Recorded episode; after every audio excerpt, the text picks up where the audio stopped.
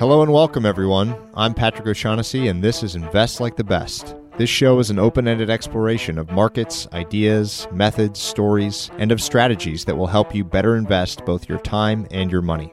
You can learn more and stay up to date at investorfieldguide.com. Patrick O'Shaughnessy is the CEO of O'Shaughnessy Asset Management.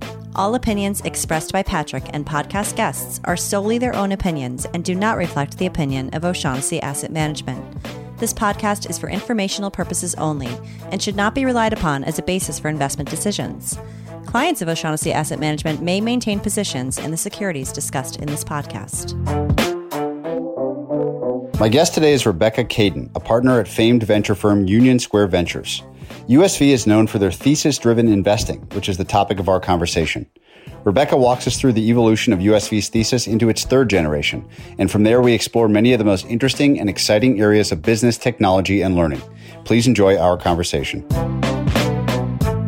So, Rebecca, this is going to be really fun. I think because you guys are a thesis driven investment firm, which is different from a lot of the firms kind of of your peer group that I've talked to recently.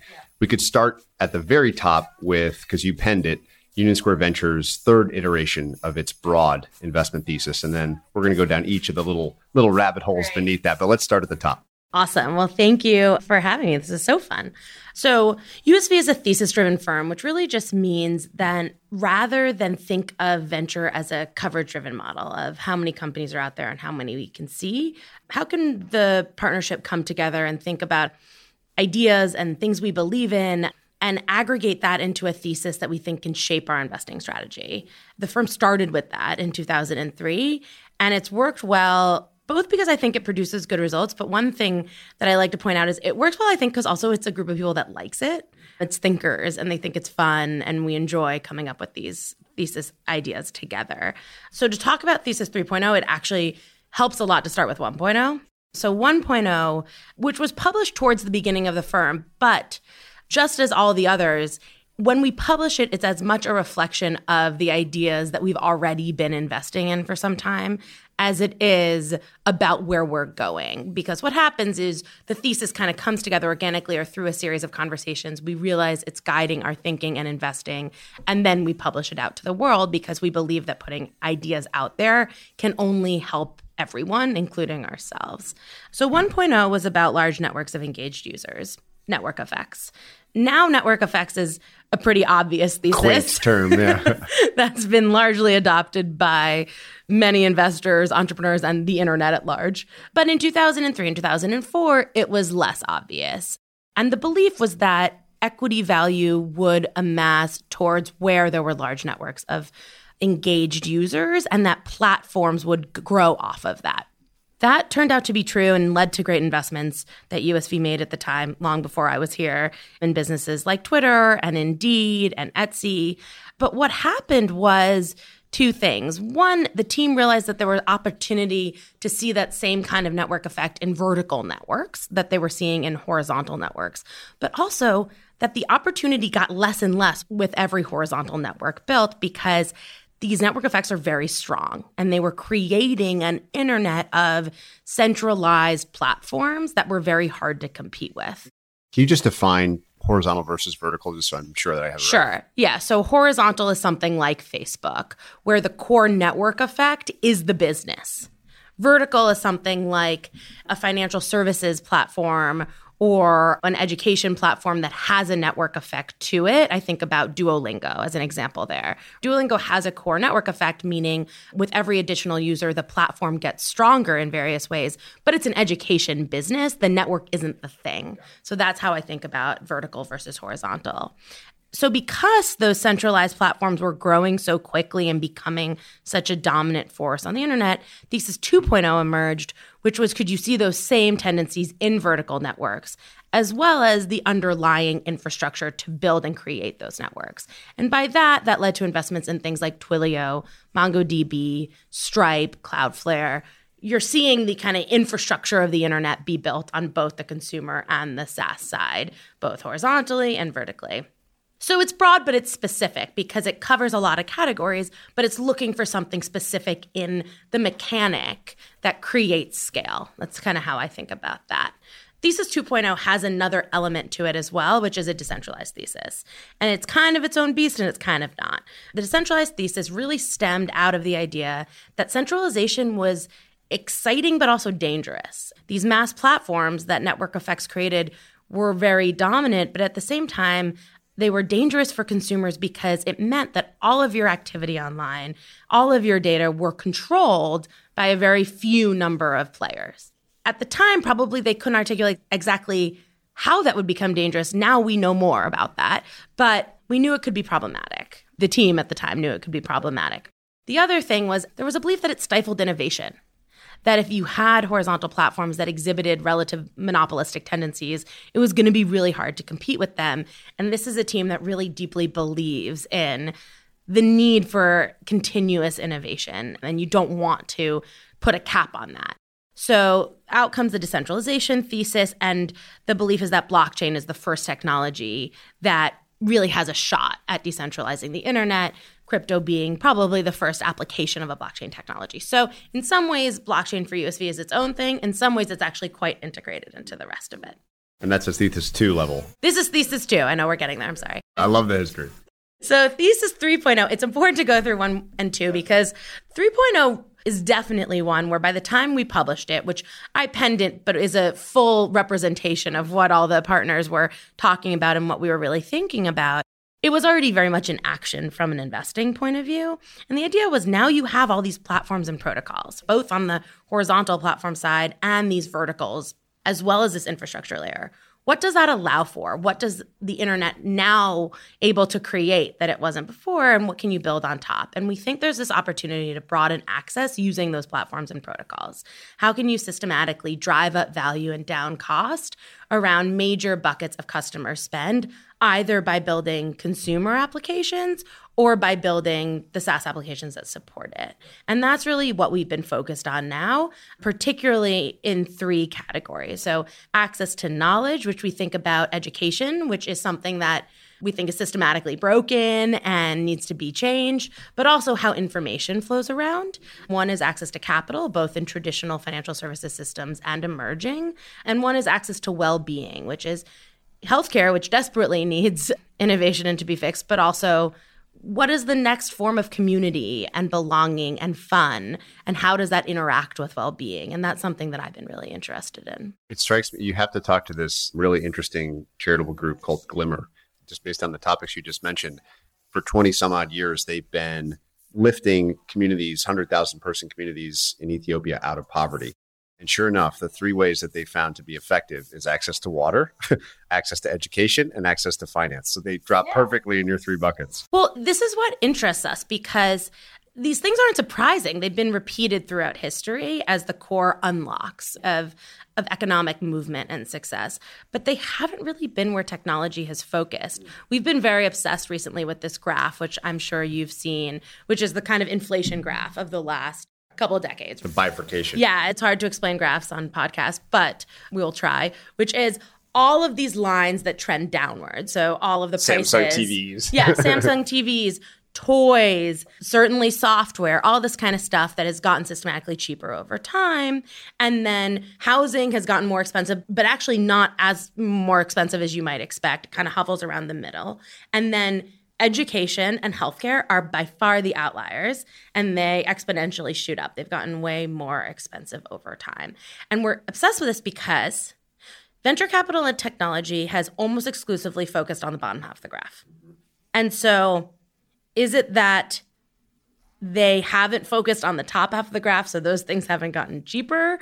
Or what is the correlation and the causation of that? And if we could focus innovation and technology now that we have these platforms and protocols on things like education and healthcare, which we're certainly seeing in the market, is it actually the right time where you're going to change the trajectory of that graph and drive those major buckets of customer spend down? It reminds me very much of conversation with Sarah Tavel about yeah, 10x better, but also cheaper. That piece of it is such a key part of the innovation. Yeah, we really only want to invest in things that we think technology can make better, and we define better by better quality and less money. And that is what we think unlocks kind of new opportunity in those categories. So let's spend some time on each of these ideas. We'll start with education. So you mentioned that it's broken. So let's first start about what's wrong with it, in what ways is it broken, and then we'll talk about technology being applied.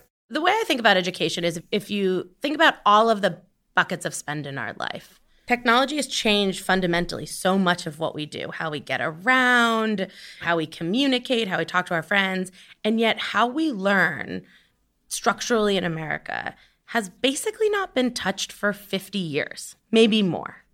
And that seems nuts because we know that that's such a key driver of our future success. Teacher salaries are flat. The success rates and the appreciation rates of public schools are flat. It just hasn't changed. But innovation is so accessible. We know it can change. And the thing that makes us think the time is now is the gap between your education and your job readiness is so much bigger than it's ever been. And so eventually the system's got to break. If you believe in an education system that's supposed to get you somewhere, and over time, again and again, it's not getting people there, eventually it will break the system. It's just really hard to break a really old and institutionalized system. So we've been thinking a lot about that and how to do it. And basically what we believe is is you want to do it from the outside in. So what interests us in education is the opportunity of products and services that can drive that value, so can be better quality and less money. And in this one, we actually mean better quality in that the delivery mechanism can make the education itself better. So, where can what you learn, if you learn it online, you actually learn it better. It's not only more convenient, it's not only breaks down geographical barriers, there's something about that modality that makes it easier and better to learn. And it can be offered to much broader population for cheaper. And it does it from the outside in, meaning we're not focused on products and services that are selling through school districts or traditional schooling or school boards. We're thinking, where can you get mass customer demand that creates behavior that will penetrate the system? What are some examples of a unique modality that would sure. make learning more effective or better? So we have a couple of them. So one is Duolingo, right? That's kind of one we point to in our portfolio. Learning languages for free on your phone has made it way easier to learn languages and is actually a great way to do it because it integrates into your life. It's bite sized, it's fun, it can be a little bit addicting. These are things that are hard when you're learning languages in a classroom setting. That's one example. Another is Quizlet, which is a San Francisco based company that's been a great portfolio company for us, learning tools. They're great learning tools, they're crowdsourced, so you get the information of a mass body of customers that you're able to use yourself. One that I really love that I work closely with is OutSchool, which is live online K 12 learning. So, synchronous learning, teachers post classes, it's a marketplace. So, they teach Spanish through Taylor Swift songs and negotiation through Dungeon and Dragons and all these kind of things. Teachers post it, kids sign up around the country and around the world, and they're learning together. And that unlocks for kids access to talk to people and learn with people that aren't in their town or their district and teachers that they may not have access to. And also, modes of learning that they may not be exposed to because as we know people's styles are really different and what's being taught to one kid one way may not work for another. And so you need to broaden the scope of what they have access to. So those are examples that excite us but we would like to do many many more here can you say more about this gap between job preparedness and the education system? Why do you think that's widening? I think it's widening because education has not produced candidates who are necessarily ready for a workforce as it is today. Education, when you go through college, what you learn is effectively what you learned decades ago. And it's good stuff to learn. But the jobs that people want to go into have changed. And so they're not prepared for those jobs. And so there's this gap between what X company needs to hire and what X college is spitting out. A big piece of that also is that student debt has been rising so exponentially. And so the cost of going through that program and its impact on the rest of your life is getting hard to manage. And so these pressures are combining here where you're not ready for a job and you're burdened by a huge amount of debt it's becoming easier to think about alternative solutions. Have you ever seen a big company? I'm just going to throw Google out there as an example. Obviously, Google probably has a pretty good sense of the quality of job candidates entering the workforce that would be valuable to them. Have you ever seen a big company like that try to create its own education system or universities Yes. to prepare people? Yeah. So there have been different attempts at this. So in my previous firm, Mavron, we were investors in General Assembly. And General Assembly sold a year and a half ago to Adecco, but its primary offering was a consumer boot camp. It has a significant line of business in the enterprise, and one of them is basically that. Can you run programs inside of companies that take applicants that wouldn't be ready and try to get them ready? there are several others too and there are i am not a I, I will talk out of turn because i'm not an expert on this but i do think programs like google google's an interesting one because over the last 15 years i think partly because of laszlo who was there running people ops and then left they relaxed a lot of rules that they once had so they took out their kind of preferred colleges list they took out college graduation as a requirement you're seeing other companies follow suit. And I do think they have a bunch of internal training programs to do this. But businesses will be built that do this on very large scale.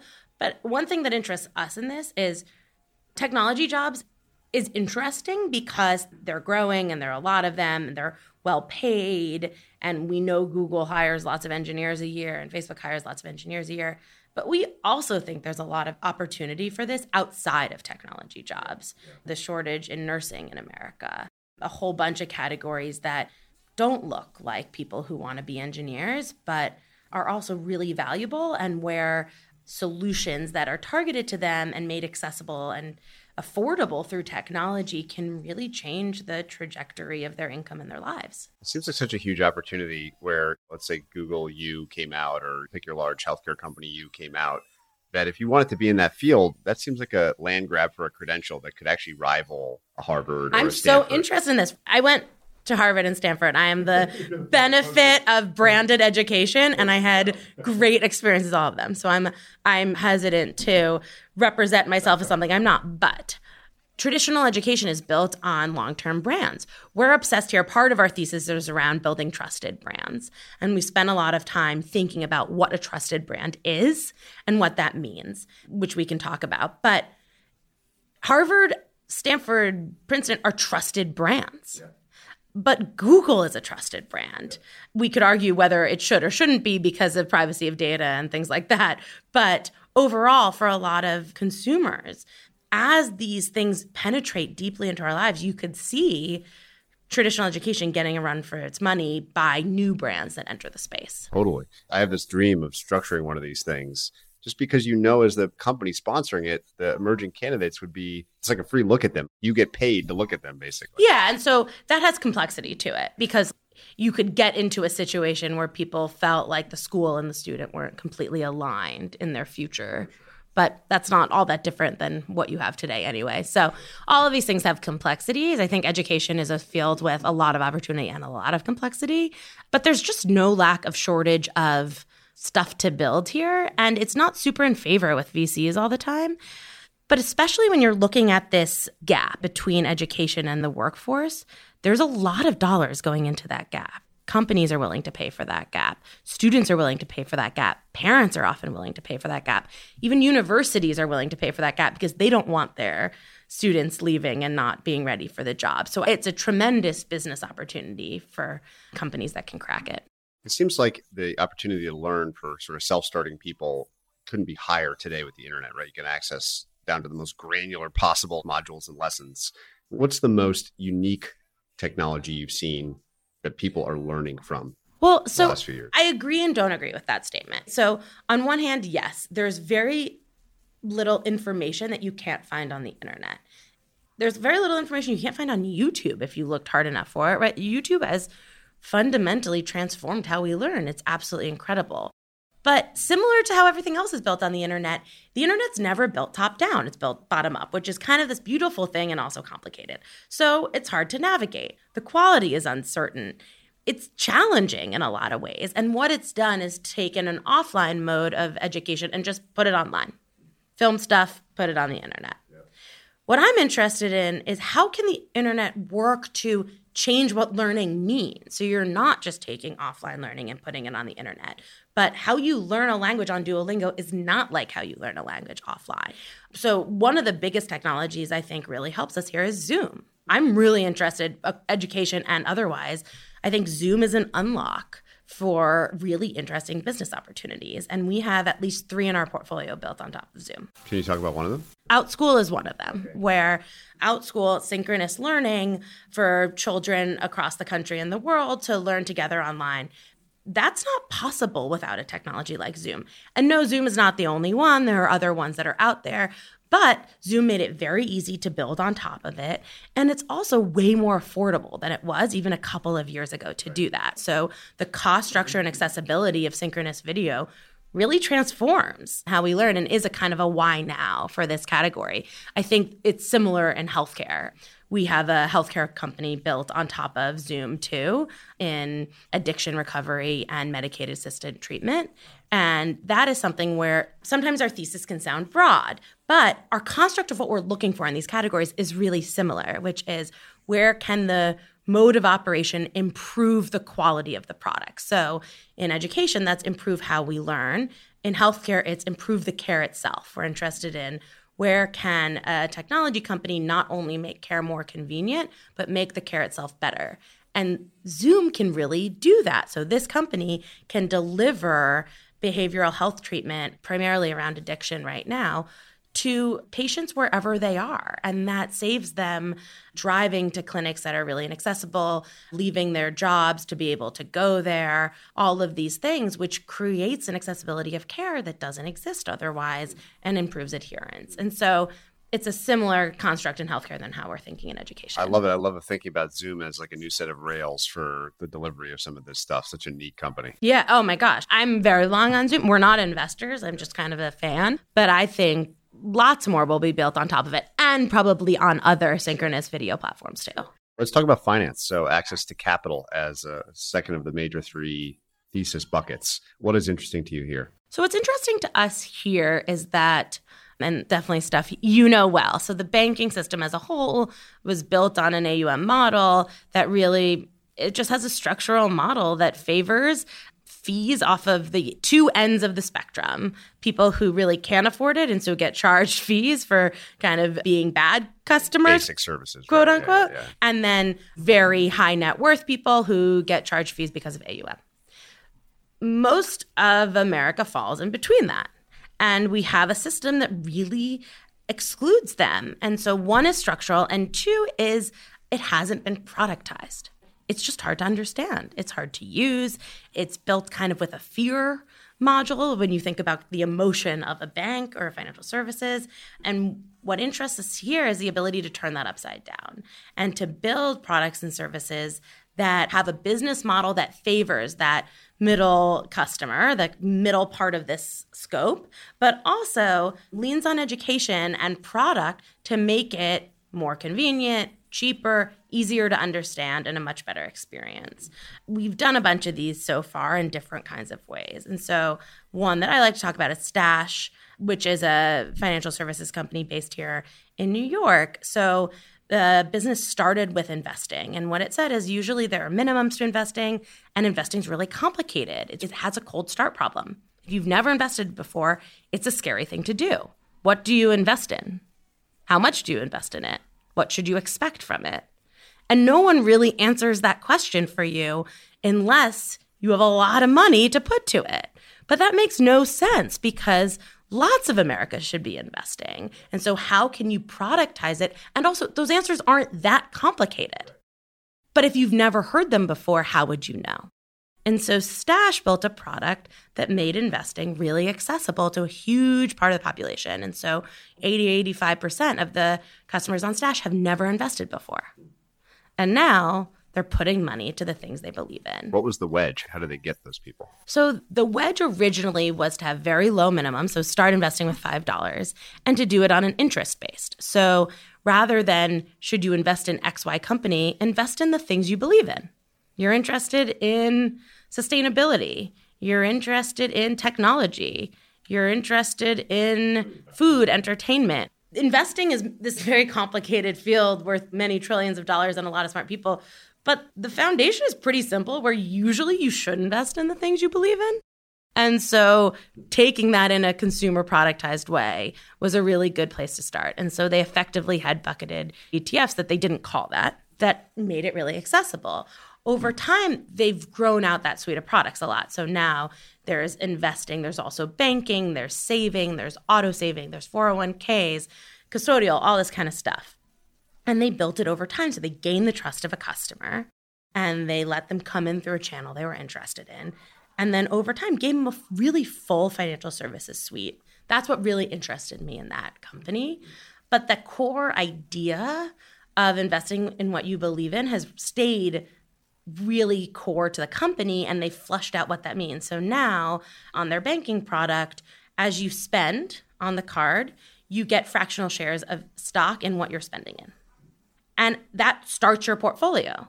And the question of how should you flesh out your portfolio? You should probably flesh out the stuff that you're already now invested in because you're spending money there. And they can look at that data and say, because they have all the customer spend data, a customer that now owns shares or fractional shares of Starbucks or Walmart spends meaningfully more money with that brand because they feel like an owner. So, what I like about consumer investing, and I think financial services is such a core part of this, is financial services, all these rational models and math and investing, but it's really consumer behavior. And consumers are irrational and they're emotional. And the sooner you can understand that emotion of not only what they're doing, but why they're doing it, the faster you can build products that make it a lot easier for them. It's almost like Stash productized Peter Lynch's brain or something. Totally. Basically. Totally. I love that. I think it's super interesting. And they've done fantastically well getting a lot of customers on board. Would you agree that in that part of the world, kind of the, we'll call it financial services, maybe in investing most specifically, as an investor, obviously you're trying to invest in companies that get really big the harder problem to solve is the distribution problem, not the product problem? In general, I actually feel like the harder problem to solve is the distribution problem and not the product problem. I feel like when you have a entrepreneur who has an insight on a market and approach to it, there are product geniuses out there and you have to have some of that, but product you have a bunch of shots at. Distribution is very challenging. Actually in fintech, fintech distribution is hard because it's very competitive. And it's somewhat in some of these categories getting to be not a winner take all game at all because the market is so big. There are hundreds of multi billion dollar banks. But a customer that uses one bank account is not that likely to use another bank account over time as these bank accounts become a, a broader part of my financial services platform. But acquisition has not been that hard here. And that's because I think customers are actually looking for this. They're eager to do better here. I think taking responsibility and interest in your financial health and believing that it's possible to do so is on the minds of customers now more than it's ever been before. They know that their local bank or these big platforms that they don't trust are not the only options anymore. And as a result, you have people with intent, and that's always the best time to acquire them raises a broader question. My friend Brent and I always use this phrase the show and the go, where the show is marketing and the go is product, basically. As you assess, because you guys are investing early in a company's life yeah. cycle, where often, obviously, the distribution hasn't been built. And you said that's a hard problem to solve, the key one for a big business. How do you assess in a founder or a founding team the ability to be good at distribution? I mean, I feel like if I knew with certainty the ability to be good at distribution, I would be literally the best investor of all time. So I don't know that I have a perfect answer to this question yet, but I think about it constantly because the moment we like to come in is what I call post product, pre product market fit. And so oftentimes they know the market, they know the approach, they're iterating towards the product itself that will fit it, but they're very early on the distribution curve. And so they haven't cracked really how scale is going to happen. I think it's a couple of different things. One is is there a thesis that makes sense on how it might happen? And is the thesis not we're going to run Facebook ads?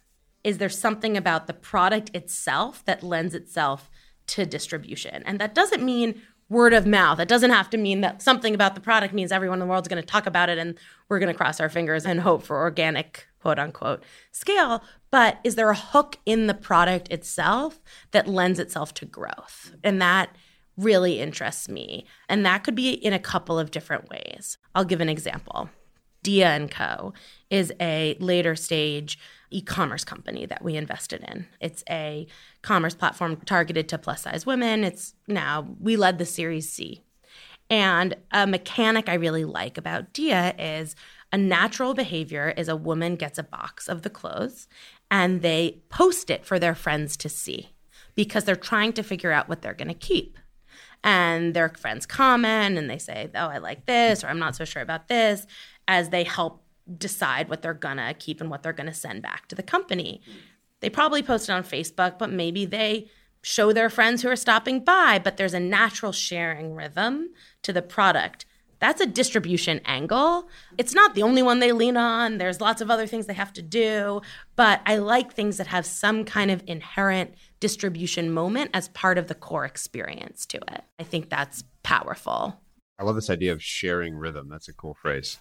I think if you don't have that as part of your product loop, it's going to be really hard or hard slash expensive you mentioned before we started recording, you've got some thoughts on this notion of digital marketing and why that may not really be a thing or be sort of fundamentally broken. And you already mentioned your strategy is selling Facebook ads. Probably not a unique distribution strategy, probably pretty efficient. Can you talk about that? Look, I think Facebook is this giant gorilla in the room that's every company's kind of dream and nightmare right now. It's not going anywhere. I don't think Facebook is going anywhere at all. And despite a lot of criticism in the market, core areas of it continue to grow really well. And so I think it will be there. However, two things have happened. One is over the last decade, Facebook has basically aggregated eyeballs and allowed all of these new businesses that have sprung up to pick them off in a increasingly efficient way, but for a long time not that efficient, meaning there was significant opportunity on the platform to acquire customers at lower prices than Facebook would optimize towards. That was a magical time. How wonderful that we had every billions of people in the world on one place. And as a business, you could go there and just pick them off. That's incredible. And the platform itself had built these tools to help you do this. And so all of these companies and lots of venture firms gave billions and billions of dollars to Facebook to pay for scale of the businesses. That was, in many cases, good money spent. It fueled substantial growth. In a lot of cases, not good money spent, but in, in many it was.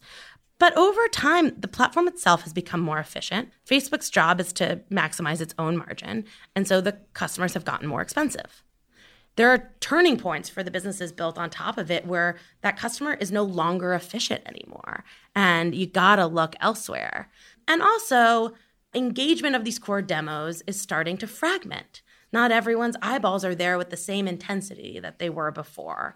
And so I think marketing itself is evolving from being this core skill of how do you optimize this one platform to a core skill of how do you quickly iterate and test around lots of channels, including new ones popping up, including offline and online, and product marketing and how brand marketing interacts with spend.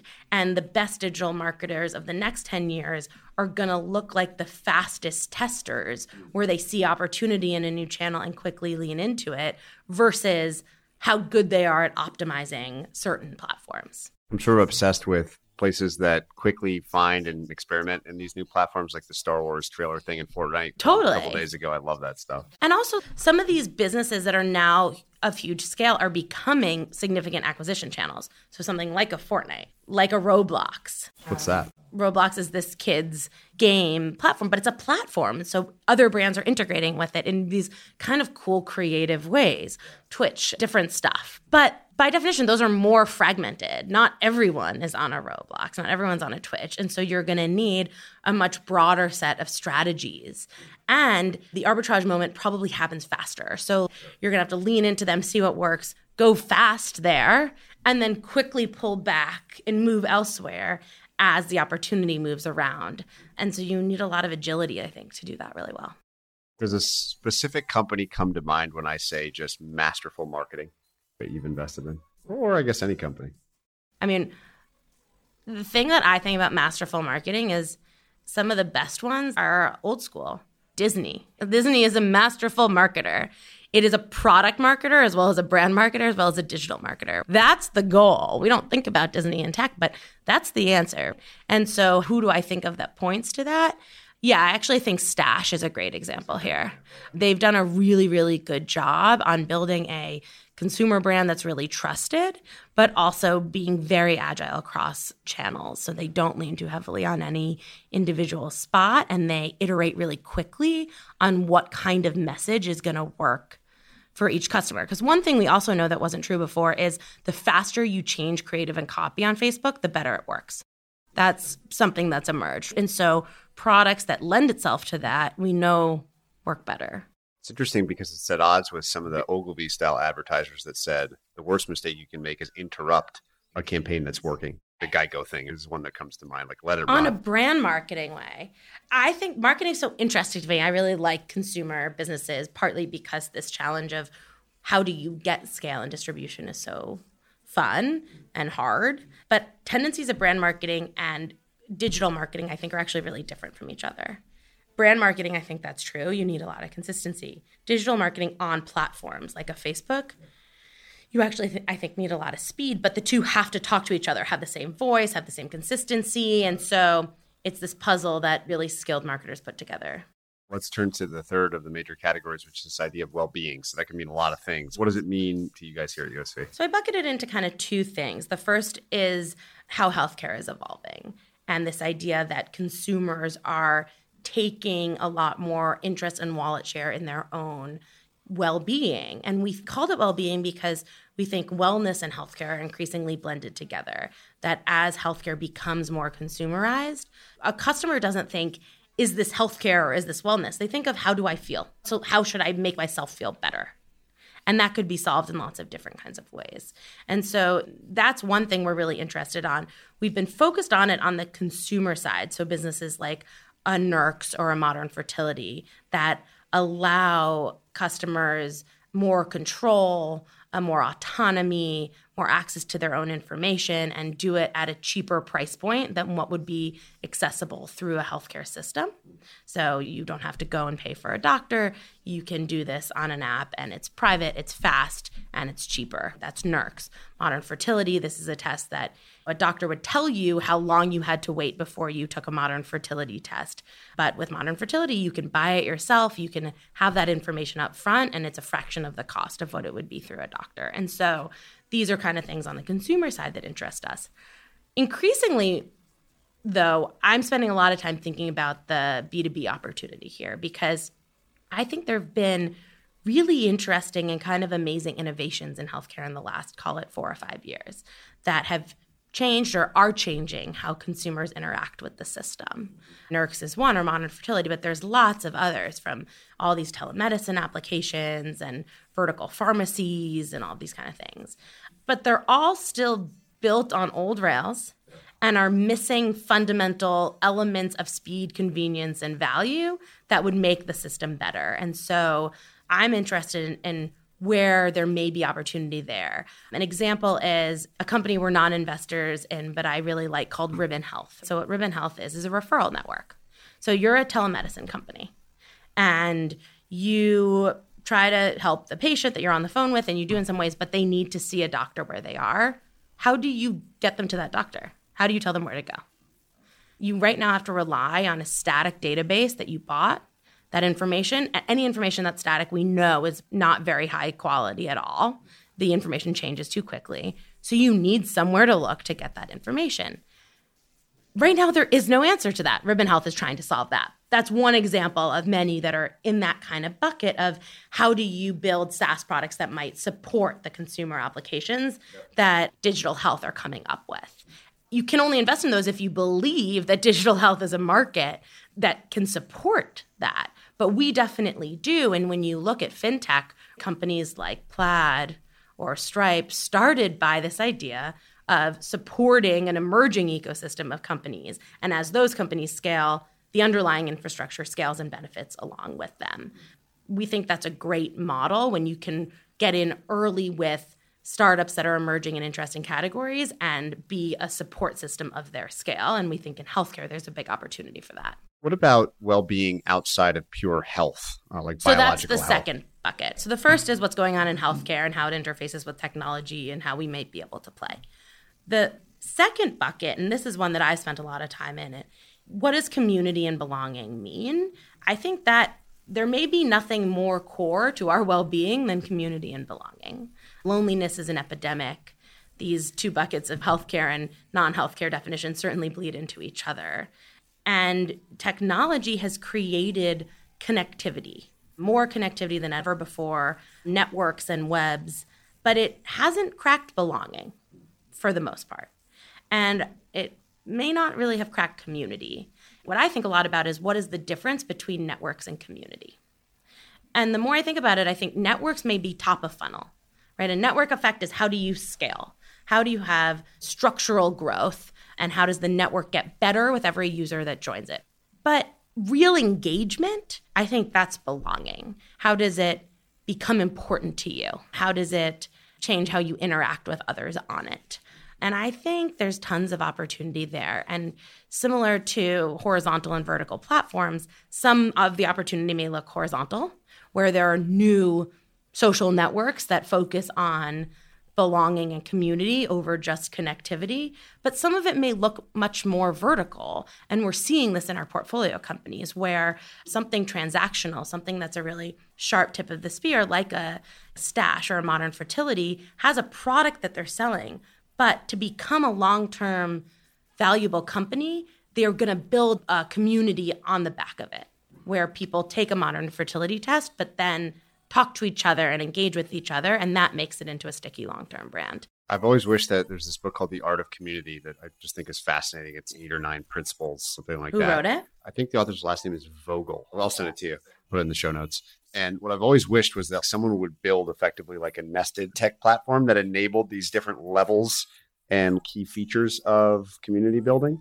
And it doesn't exist today. We're trying to do something that's what I've noticed is a lot of my interaction has gone off of public platforms other than as a sharing mechanism basically Right. the conversation function has gone into private groups and it's like a mishmash of WhatsApp, whatsapp and telegram iMessage. slack imessage group message and there's no good end-to-end multi-tool platform that facilitates like private community Yeah. So an example I love is Dia. So Dia is a functional product. So you buy clothes on it. But the reason women like it is because it introduces them to this really valuable community that they have lacked in their lives, that they have not been, they feel like they're a customer that hasn't been prioritized.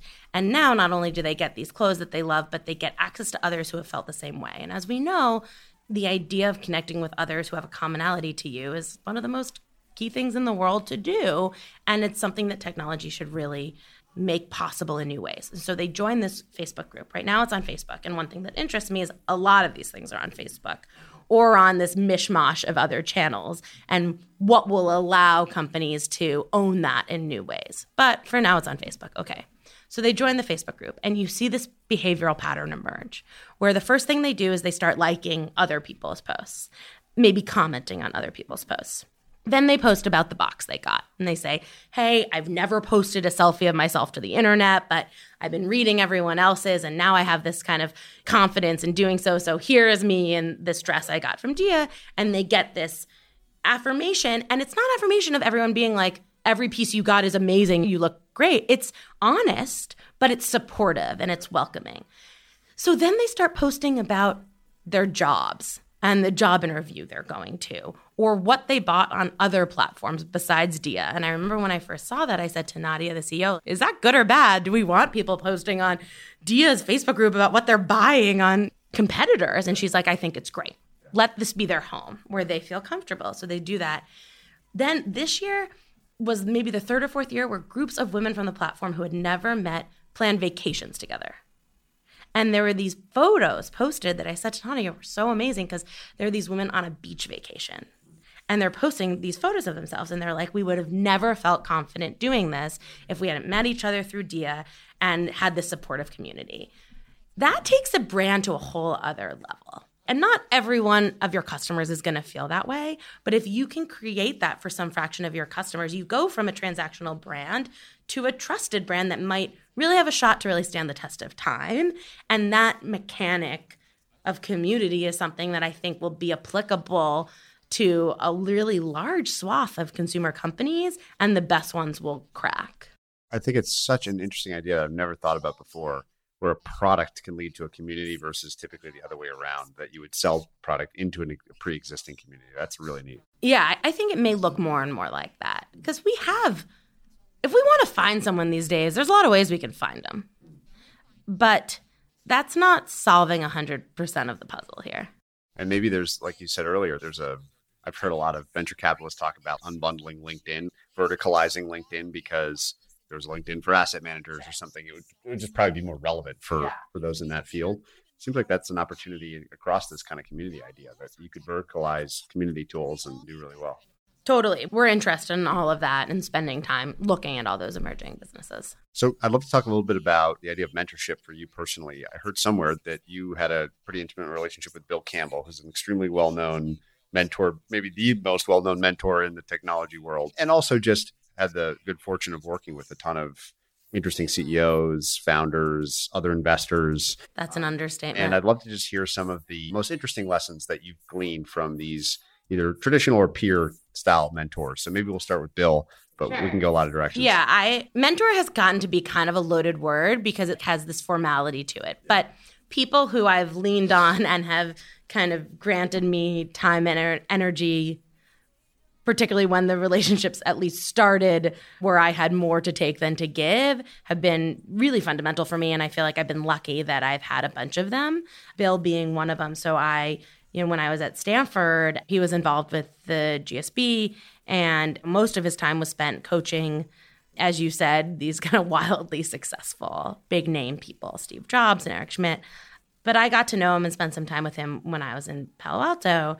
And I remember going to him and saying, I was a first year business school student. I'd been a journalist before, and saying, I want to go to a tech company.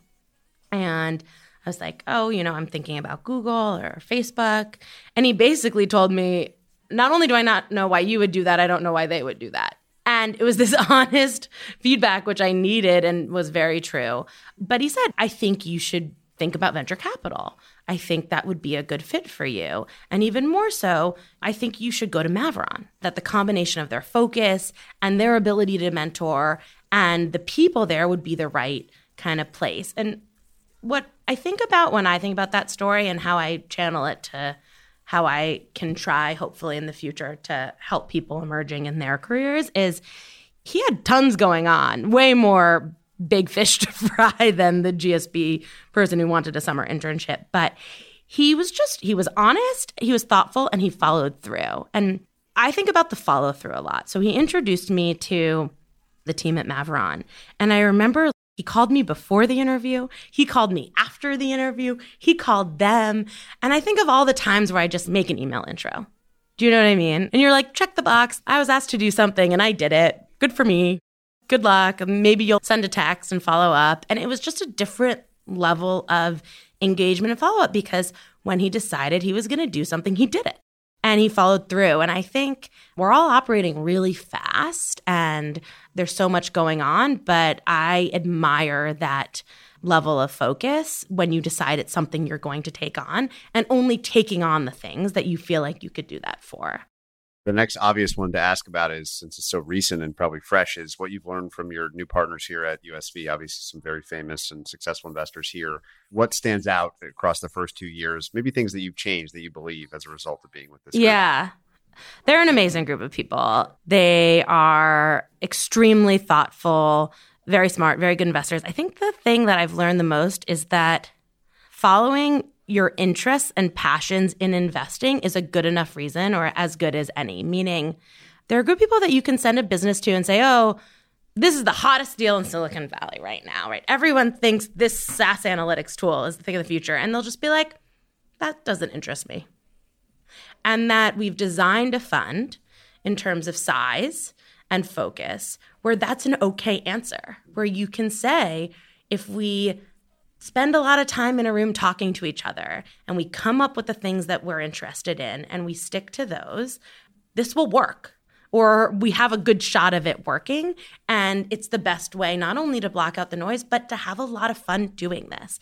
And I think my partners, they love investing and they love new products and they invest in things that they can't imagine the world not having. And I love that. I admire that passion. And I think I've drank a lot of that Kool Aid. Over the summer, I had this moment where I felt really overwhelmed by the market.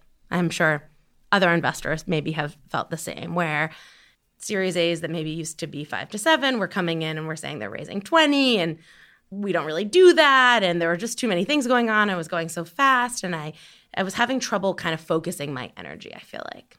And I remember talking to Albert, and he was like, don't look at companies for a couple weeks. Just think about your ideas, think about what you believe in. And if you do that, you'll get to the right place. And that's counter to a lot of the kind of investing culture that certainly in Silicon Valley, but even in New York and elsewhere. And it says we're going to miss stuff, and that's okay. But if we focus our energy and do the right stuff for us, it'll be really interesting and we'll have a good shot at it working. And so I really admire that about the approach at USV. And I think it's kind of infiltrated my thinking here. I love the idea of kind of just following your compulsion, your natural compulsions and interests as an investor. I mean, it sounds so silly and simple, but I bet a lot of huge percentage of professional investors are not doing that. Yeah, we don't do any how big is the X market top down analysis back into is there a kind of structured business opportunity around it? I guess my overall takeaway on investing is I actually think there's a lot of ways. There's certainly a lot of ways to be not a good investor because it's such a risky asset class, but there are a lot of ways to be a good investor and a lot of ways to build a really interesting, strong venture capital firm. The ones I admire most are the ones that have a strategy and stick to it and have a point of view. And I think what I've learned from USV is there's a point of view here about how we should manage this firm and how we should approach investing. And that if we come to things with a prepared mind and a commitment to the thesis, it's a good way for us. I think what I've learned about it is it takes a lot of commitment to your own ideas. So, my closing question for everybody is to ask for what the kindest thing that anyone's ever done for you is. So many people do so many kind things for me. Bill Campbell taking the time with me when I was a 24 year old who had been a journalist and showing interest and being thoughtful not only about what intros he could make, but really thinking what would be best for me. And the follow through on it, I think, is as kind as any professionally that I can think about and really matter to me and as a model that I subscribe to. But I think that level of interest in helping others' careers is something that I've been shown a lot and tried to show a lot. The female venture community has been monumentally meaningful to me. You brought up Sarah. Sarah is a very close friend and an investor I really admire. We had a total genius. We had babies almost exactly at the same time. And I remember she was my first call around moving firms and how to navigate that and also how to deal with lots of things with an infant. And so those kind of relationships or Jenny Lefcourt, Emily Melton, Randy Kadavy, all these people that were navigating their own careers and had things that I could learn from and were able to talk to me not only about quality of company or the kind of facts and nuts and bolts of investing, but how it would integrate into my life and how be really thoughtful as both friends and mentors and co-investors has been one of the biggest catalysts, I think, of my venture career, but also something that I've just taken so much joy from. And I just think that whole community has a ton of kindness behind it. Well, I've learned a lot in this conversation. I really appreciate it. The thing that will definitely stick with me is this kind of new definition of kindness via Bill Campbell, which is be honest, be thoughtful, and follow through. Yeah, I like um, that. It's just a very clarifying definition. So I appreciate that, but also just a ton of new insight for me. So thank you for your time. Thank you. So fun. Hey everyone, Patrick here again. To find more episodes of Invest Like the Best, go to investorfieldguide.com forward slash podcast. If you're a book lover, you can also sign up for my book club at investorfieldguide.com forward slash book club. After you sign up, you'll receive a full investor curriculum right away and then three to four suggestions of new books every month. You can also follow me on Twitter at Patrick underscore Oshag, O S H A G. If you enjoy the show, please leave a quick review for us on iTunes, which will help more people discover Invest Like the Best. Thanks so much for listening.